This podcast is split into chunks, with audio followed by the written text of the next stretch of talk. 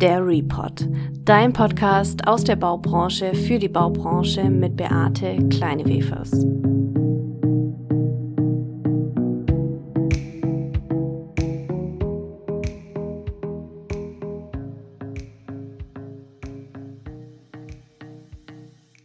Also hallo und herzlich willkommen zu einer neuen Podcast-Folge der Report.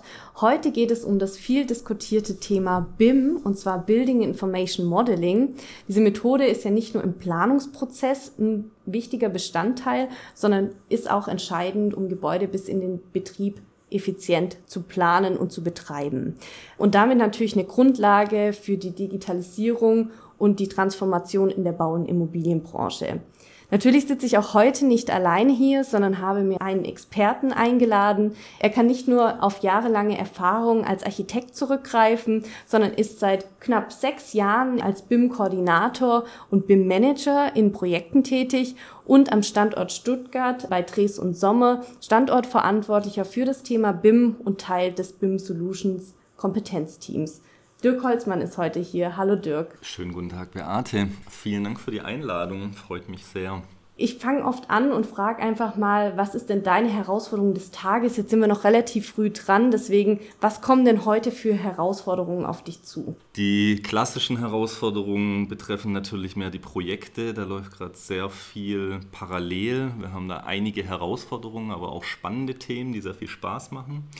Und meine nächste Herausforderung ist ein Workshop, der morgen stattfindet mit dem Kunden, bei dem ich erneut in die Situation komme, ähm, jemand von der BIM-Methodik überzeugen zu dürfen. Da bin ich mal gespannt, auch was wir da gleich noch raushören werden, wie denn so eine Implementierung von BIM stattfindet. Jetzt wollen wir aber mal ein paar Schritte zurückgehen. Was hast du denn überhaupt studiert und was waren so deine drei beruflichen Steps, wenn man das so sagen kann, in die Rolle, in der du jetzt bist? Also ich bin äh, gelernter Architekt. Ich habe ähm, Architektur an der Hochschule für Technik in Stuttgart studiert, habe 2007 dort mein Diplom gemacht. Dort schon immer mit 3D-Modellen konfrontiert gewesen. Also wir haben noch klassisch äh, auch Architektur am Reißbrett und so weiter. Im zweiten Semester, weiß ich noch, in Baukonstruktion durften wir auch richtig mit Schnurschiene und so weiter noch zeichnen, äh, mit Rapidographen. Das war wirklich sehr spannend. Sicherlich heutzutage die Ausnahme aufgrund der Digitalisierung. Nichtsdestotrotz haben wir da schon eben mit 3D-Modellen gearbeitet, in Archicad hauptsächlich, also in der Authoring-Software Archicad. Diese Modelle verwendet, um Schnitte, Grundrisse, Ansichten zu generieren und teilweise auch schon Isometrien und so weiter zu erstellen und die dann nachher sogar nachzubearbeiten. Und das Thema hat mir einfach sehr, sehr viel Spaß gemacht. Also ich habe mich schon immer in dieser 3D-Welt wohlgefühlt, habe aber dann im Studium gemerkt, dass es damit nicht getan sein kann. Und ich bin dann 2008 nach Berlin und 2009 habe ich in einem Büro, also bei dem Büro Leon Wohlhage Wernig in Berlin angefangen, der einer der Partner damals, der Sigi Wernick, ähm, ehemaliger Geschäftsführer von Building Smart, äh, hat eben damals schon modellbasiert ausgeschrieben. Für ihn, auch als es noch nicht BIM hieß, also zumindest in Deutschland der Begriff noch nicht so propagiert war, war davon überzeugt von dieser Methodik, dass man modellbasiert eben eine Planung durchziehen kann, aber trotzdem auch äh, effektiv auf der Baustelle und so weiter das nachher umsetzen kann. Viel von den Daten, die damals gesammelt wurden, wurden in einer Access-Datenbank äh, erfasst und er hat nahezu wöchentlich, teilweise in größeren Intervallen, aber teilweise auch wirklich wöchentlich dem Bauherrn äh, dann Daten an die Hand gegeben zu der Echtzeitsituation in dem Modell und damit die heute nach wie vor noch so häufig propagierte Transparenz damals eben schon gelebt. Und das hat mich äh, zum einen schwer beeindruckt, zum anderen sehr geprägt und prägt mich nach wie vor. Jetzt haben wir schon gehört, wer dich auch geprägt hat und du hattest gerade vorhin auch das Thema Zeichnen verwendet. Jetzt sprechen wir heute nicht mehr vom Zeichnen, sondern vom Modellieren. Building Information Modeling ist ja in aller Munde gefühlt, man findet überall Informationen dazu. Wenn du es jetzt probieren müsstest, runterzubrechen, was ist BIM und was ist BIM nicht? Das ist eine sehr gute Frage. Also ich freue mich schon mal sehr, dass das Verständnis da ist, was nicht immer ähm, automatisch oder selbstverständlich ist dass äh, nicht mehr gezeichnet wird, sondern tatsächlich modelliert, weil in vielen der Dokumenten steht heutzutage noch, ähm, dass die Pläne bzw. dass das Modell gezeichnet wird oder es wird eben von Zeichnungen gesprochen. Die Zeichnungen gibt es nach wie vor, die sind noch nicht aufgehoben, also der, dieser äh, Irrglaube schwirrt ja auch da draußen umher. Aber sie sind ein Produkt aus dem Modell. Also die Zeichnungen, die entstehen und die nach wie vor erforderlich sind äh, für die Ausführungsplanung zum Beispiel, werden aus dem Modell generiert. Nicht eins zu eins, aber zumindest die Grundlage. Also was man gewährleisten sollte und was auch überprüft werden muss, ist, äh, dass es keine Diskrepanz gibt zwischen dem Modell von der Geometrie her jetzt und den generierten Plänen. Das ist das eine. Und das andere, was ist BIM und was ist BIM nicht? Was BIM für mich ist, von meinem Verständnis, also es ist ein ähm, ja, sehr verbrannter Begriff meiner Meinung nach, ein sogenanntes Buzzword, was äh, in aller Munde ist und die wenigsten wissen irgendwie, was es denn bedeutet. Also klar, die drei Buchstaben wurden ja vorhin schon erläutert, äh, Building Information Modeling. Wo ich mit mir reden lasse, ist tatsächlich, welcher dieser drei Bausteine, also Building Information Modeling, ist denn das, ähm, das Wichtigste? Da gibt es unterschiedliche Auffassungen. Also mein ja, mein prägender Mentor damals, Sigi Wernick, hat das schon in diversen Vorträgen und macht das auch nach wie vor immer wieder klargestellt, dass für ihn dieses I in der Mitte, die Information, das Wichtigste ist an der BIM-Methodik und das sehe ich zu 100% genauso. Also das Modeling, das Modell äh, ist auch wichtig, gehört mit dazu, ist aber letztendlich ein Werkzeug der Methodik. Also für mich ist äh, das BIM ein virtuelles Gebäudemodell verknüpft mit einer Datenbankfunktionalität. Und die wichtigen Informationen und die Mehrwerte, die sich daraus generieren lassen, die stecken nicht zwingend, die können in dem Modell direkt drin stecken, die müssen aber nicht in dem Modell drin stecken, sondern eben in besagter Datenbank. Also auch jemand, der nicht im Modell unterwegs ist, das ist auch eine der Fragen, die uns sehr häufig gestellt wird, wenn wir die BIM-Methodik implementieren in Projekten Jemand, der nicht im Modell unterwegs ist, zum Beispiel ein Brandschutzgutachter oder ein Bauphysiker oder wer auch immer, äh, ein Landschaftsplaner, können trotzdem an einem BIM-Projekt teilnehmen und auch ihren Beitrag dazu leisten, weil deren Informationen genauso wichtig sind und entweder über einen direkten Weg, also dass Sie direkt in die Datenbank einpflegen, oder über Umwege, dass Sie zum Beispiel dem Architekten, wenn wir jetzt beim Brandschutzgutachter bleiben, die Information geben und er es ins Modell oder und die Datenbank einpflegt, trotzdem in das Projekt implementiert werden und damit sind sie genauso Bestandteil der BIM-Methodik. Und das ist für mich eine ganz wichtige Erkenntnis, die ich auch immer unseren äh, Kunden versuche zu vermitteln, wenn man sich darauf einlässt, die BIM-Methodik einzuführen in ein Projekt, in ein Unternehmen, dann müssen alle Player da mitspielen. Also es ist ganz wichtig, dass es nicht nur eine Kompetenz ist, die auf eine Person übertragen wird und damit ist das Thema erledigt, sondern es ist wirklich eine Methodik, die mit einem Change-Management-Prozess zusammenhängt, ähm, hinter der alle stehen sollten, damit es möglichst effizient vonstatten geht. Jetzt hast du auch gerade schon gesagt, alle Projektbeteiligten sind eigentlich mit inbegriffen. Das heißt, wir stellen das Modell oder das Modell plus Datenbank in das Zentrum und damit entstehen natürlich neue Prozesse. Mhm. Wir verwenden neue Tools. Wir haben ein anderes Rollenverständnis vielleicht auch. Da kommt einfach viel dazu und es ist sehr komplex. Jetzt gibt es vielleicht ja auch Begrifflichkeiten, die noch gar nicht so geklärt sind. Wie geht ihr denn damit um, dass alle die gleiche Sprache sprechen? Das ist ein ganz, ganz wesentlicher Bestandteil. Also äh, die BIM-Methodik ist für mich undenkbar ohne Kommunikation. Also ich war schon auf Messen, auf denen behauptet wurde, mit BIM nimmt die Kommunikation ab. Das sollte positiv dargestellt werden, so nach dem Motto, man kommuniziert effizienter. Ich fand den Satz aber sehr schlecht gewählt, weil meiner Meinung nach und auch Erfahrung nach äh, nimmt die Kommunikation zu. Jetzt muss ich noch dazu erklären, damit äh, ich habe viel selber modelliert und ähm, das öffnet mir natürlich sehr oft die Tür mein, meinem Gegenüber, weil ich mich in seine Lage reinversetzen kann. Ich kenne also die ganzen Herausforderungen und Probleme, die es gibt auf dem Markt in der Software technischer Natur, menschlicher Natur und ich versuche jetzt nicht ein neues Produkt äh, jemand aufzudrücken, wie einen Handyvertrag oder so, sondern ich bin wirklich von der Methodik überzeugt. Ich werde auch von den Kollegen, von meinem Chef, von den Kunden immer wieder als Überzeugungstäter bezeichnet. Und äh, es ist ganz, ganz wichtig, dass es nicht diese eine pauschale Lösung gibt, um die BIM-Methodik einzuführen, sondern es ist immer ein individueller Weg. Also selbst wenn ich den gleichen Kunden habe und der hat aber ein anderes Projekt, kann ich das nicht eins zu eins äh, spiegeln und wieder verwenden, sondern ich muss an der einen oder anderen Stellschraube drehen, um zum Beispiel Erfahrungen, die ich in dem einen Projekt gesammelt habe, äh, dementsprechend einfließen zu lassen und den Prozess optimieren zu können, also verschlanken zu können um diese Methodik möglichst effizient in Projekt und Unternehmen einführen zu können, ist es ganz wichtig, dass man das gleiche Verständnis hat von der Methodik, dass mein Gegenüber weiß, wenn ich ein bestimmtes Wort verwende wie AIA, also die Auftraggeberinformationsanforderungen, in denen die Ziele definiert werden, dass mein Gegenüber auch weiß, was ich mit dem AIA meine. Dafür gibt es natürlich unterschiedliche Dokumente, wir verwenden unterschiedliche Templates, äh, wir haben aber eben auch ein Glossar, in dem diese Begrifflichkeiten erklärt werden.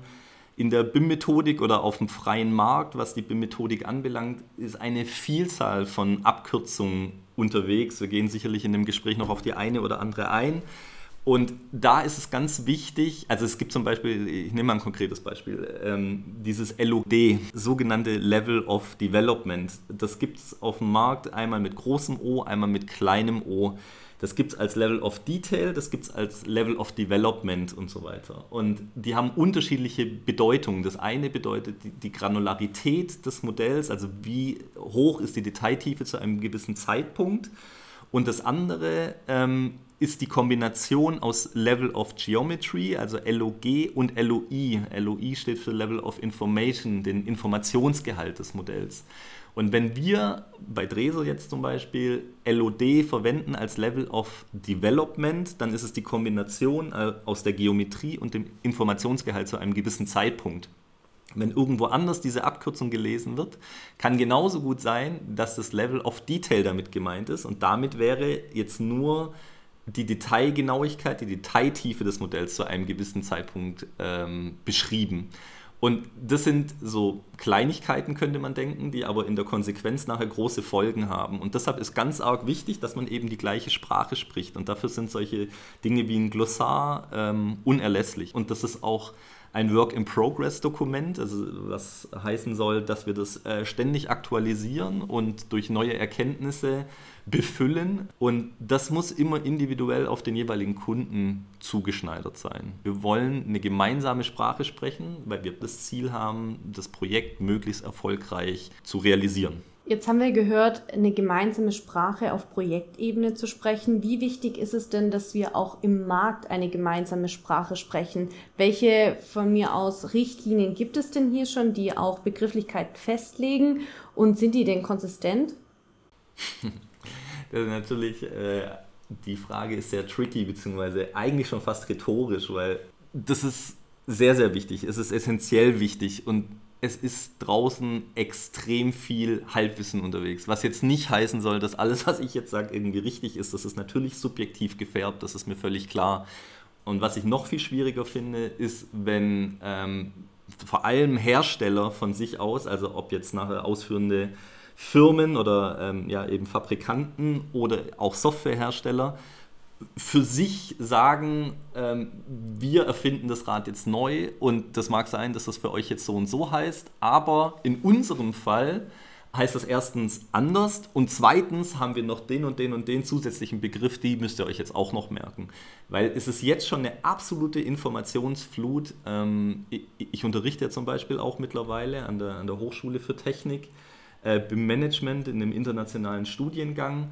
Und da kommt noch eine weitere Komponente dazu, dass das internationale Verständnis völlig unterschiedlich ist. Also es gibt keine Standardisierung, an der man sich äh, äh, orientieren, sicherlich. Also es gibt viele Standardisierungen, aber es gibt keine Standardisierung, an der man sich wirklich festhalten kann und sagt, okay, diese ist verbindlich und wenn wir uns die vornehmen, dann sind wir auf der sicheren Seite, sondern komischerweise und auch ineffizienterweise versucht jeder das Rad neu zu erfinden. Und anstatt dass es weniger Begriffe werden und man sich irgendwie darauf einigt, sich auf die wirklich relevanten Begriffe konzentriert, kommen ständig neue Begriffe hinzu und die führen natürlich zu äh, zusätzlicher Verwirrung. Erst recht dann, wenn Begriffe aus dem Englischen zum Beispiel ins Deutsche oder in irgendeine andere Sprache übersetzt werden müssen, weil das ein größeren Interpretationsspielraum lässt und äh, damit natürlich noch ähm, zusätzlich zu Missverständnissen führen kann. Jetzt haben wir gerade schon gehört, also die Sprache, da sind wir uns noch gar nicht so einig, diese zu standardisieren. Inwieweit haben wir es denn geschafft, die Anwendungsfälle zu standardisieren? Das heißt, welche Anwendungsfälle gibt es denn und wie werden die zum Beispiel in unterschiedlichen Projekten gelebt? Wie unterscheidet ihr das? Also es gibt sicherlich äh, kleinere, überschaubarere BIM-Projekte und komplexere äh, BIM-Projekte aufgrund der Typologie, der Gebäudetypologie. Also wenn ich für einen Pharmakonzern ein BIM-Projekt betreibe, ist es in der Regel was anderes, als wenn ich eine Bushaltestelle äh, in der BIM-Methodik irgendwie umsetze wie gesagt, das ist immer eine individuelle Lösung. Also wir können nur aufzeigen, was geht. Wenn ich jetzt, ich versuche mal ein konkretes Beispiel zu nennen, wenn es jetzt geht um ARVR oder um Bestandsaufnahme, dann wurde vor ein paar Jahren wahrscheinlich nur als Anwendungsfall Bestandsaufnahme der Ist-Situation zum Beispiel ähm, oder der Baustelle oder was auch immer definiert und der Bauherr konnte sich entscheiden, ja, nein. Wenn ich mir das jetzt heutzutage angucke, habe ich jetzt erst konkret den Fall, wie nehmen wir unseren Bestand auf, dann kann ich zig Möglichkeiten nennen, wie das vonstatten gehen kann. Über einen Drohnenflug, über ein Tablet mit einer bestimmten Software, äh, ein, ein Roboter, der, ein Roboterhund, der durch die Hallen läuft und alles automatisch aufnimmt, ein, ein Student, der alles abfotografiert und das nachher übersetzt wird, ähm, ein Trolley, der hinter einem hergezogen wird, der eine 360-Grad-Kamera hat und eine Punktwolke erstellt, ein Aufsatz für die Schultern, wo ich durch die Räume laufe und so weiter. Also ich muss mir einfach vergegenwärtigen, dass es die Anwendungsfälle, also das Ergebnis, das ich nachher erhalten möchte, das ist vielleicht gleich oder zumindest sehr ähnlich, aber der Weg, der dorthin führt, um dieses Ergebnis zu erreichen, ähm, kann sehr differenzieren und ist auch natürlich mit unterschiedlichen Kosten oder so verbunden. Deshalb muss ich so offen und ehrlich dem Kunden gegenüber sein und ihm einfach die Unterschiede aufzeigen. Und deshalb muss ich abwägen, was ist denn das Ziel des Kunden braucht er die denn tatsächlich überhaupt? Da muss ich natürlich auch aufzeigen, was die Risiken sind oder die Schwierigkeiten. Ich halte es für falsch, auf den Kunden pauschal zuzugehen und zu sagen, du nimmst die und die Lösung, investierst jetzt in 100 Lizenzen, äh, fertig, damit ist dein Problem gelöst. Weil das ist ebenfalls ein der größten Irrtümer, auf die ich auch noch äh, drauf eingegangen wäre. Also die BIM-Methodik zu implementieren ist nicht damit getan, dass ich in den Laden gehe, mir die Software anschaffe. Das Mindeste, was ich dann tun müsste, ist die, die Mitarbeiter auch dementsprechend zu schulen, woran es oft gescheitert ist, habe ich sehr häufig erlebt leider. Die BIM-Methodik ist einfach mehr. Also die hat einfach mit einer Umstrukturierung von Prozessen und mit einer Umstrukturierung vom, vom Denken, von Rollen, Verantwortlichkeiten etc. zu tun. Jetzt haben wir schon gehört, es geht viel um auch die Beratungsleistung, die du erbringst auf seitens des Unternehmens, also das BIM Consulting. Inwieweit ist denn ihr, du bist ja auch ähm, im BIM Solutions Team, das heißt ein standortübergreifendes Kompetenzteam, in dem du dich auch noch gewissen Schwerpunkten annimmst, worauf wir später eingehen. Ähm, inwieweit seht ihr euch denn als Berater oder seht ihr euch eher als Manager? Sowohl als auch. Also ich glaube, die große Kunst ist tatsächlich der Spagat zwischen beiden Bereichen. Also es gibt den Fall, du hast es ja gerade eben schon gesagt, BIM Consulting ist der eine äh, Block und der andere Block ist eben das BIM Management es gibt den Fall, und wir haben BIM-Projekte, wo wir mit dem BIM Consulting beauftragt werden. Da sind wir von Anfang an dabei. Der Kunde sagt, er möchte die BIM-Methodik implementieren. Dann entwickeln wir zusammen mit dem Kunden anhand von, von Workshops und späteren äh, Ergebnisdokumentationen eine, eine BIM-Strategie und sagen, okay, wenn du die Ziele erreichen möchtest, dann würden wir dir diesen Weg empfehlen. Also wir geben den nicht vor, aber wir geben eine Empfehlung. Aber dann ist unser Leistungsbild wirklich nur klassisches BIM Consulting und das war's. Dann gibt es den Fall, dass wir wirklich mit beiden Mandaten beauftragt werden. Also wir haben das BIM Consulting wie gerade eben beschrieben. Das geht dann aber nachher nahtlos äh, über, meistens in der Leistungsphase 2, äh, gibt es aber ja, unterschiedliche Varianten, geht dann nahtlos ineinander über und wir werden dann mit dem BIM Management beauftragt. Und das heißt, es ist also nicht damit getan, den Kunden an der Hand zu nehmen und ihm aufzuzeigen, was denn alles geht und für ihn eine Strategie zu entwickeln, sondern wir werden auch damit betraut und haben damit auch die Verantwortung, dass es nachher auch funktioniert. Also wir müssen die Regeln in einem anderen, in einem separaten Dokument, in dem BIM-Abwicklungsplan, der sogenannte BAP oder auf Englisch den BEP, BIM Execution Plan, definieren und da sind dann die Spielregeln, die Rahmenbedingungen, die Leitplanken festgelegt, an die sich alle in dem Projekt Beteiligten zu halten haben, damit wir eben auch mit den besagten Zielen, die vorher definiert wurden, zum Erfolg kommen, also damit wir das Projekt erfolgreich abwickeln können.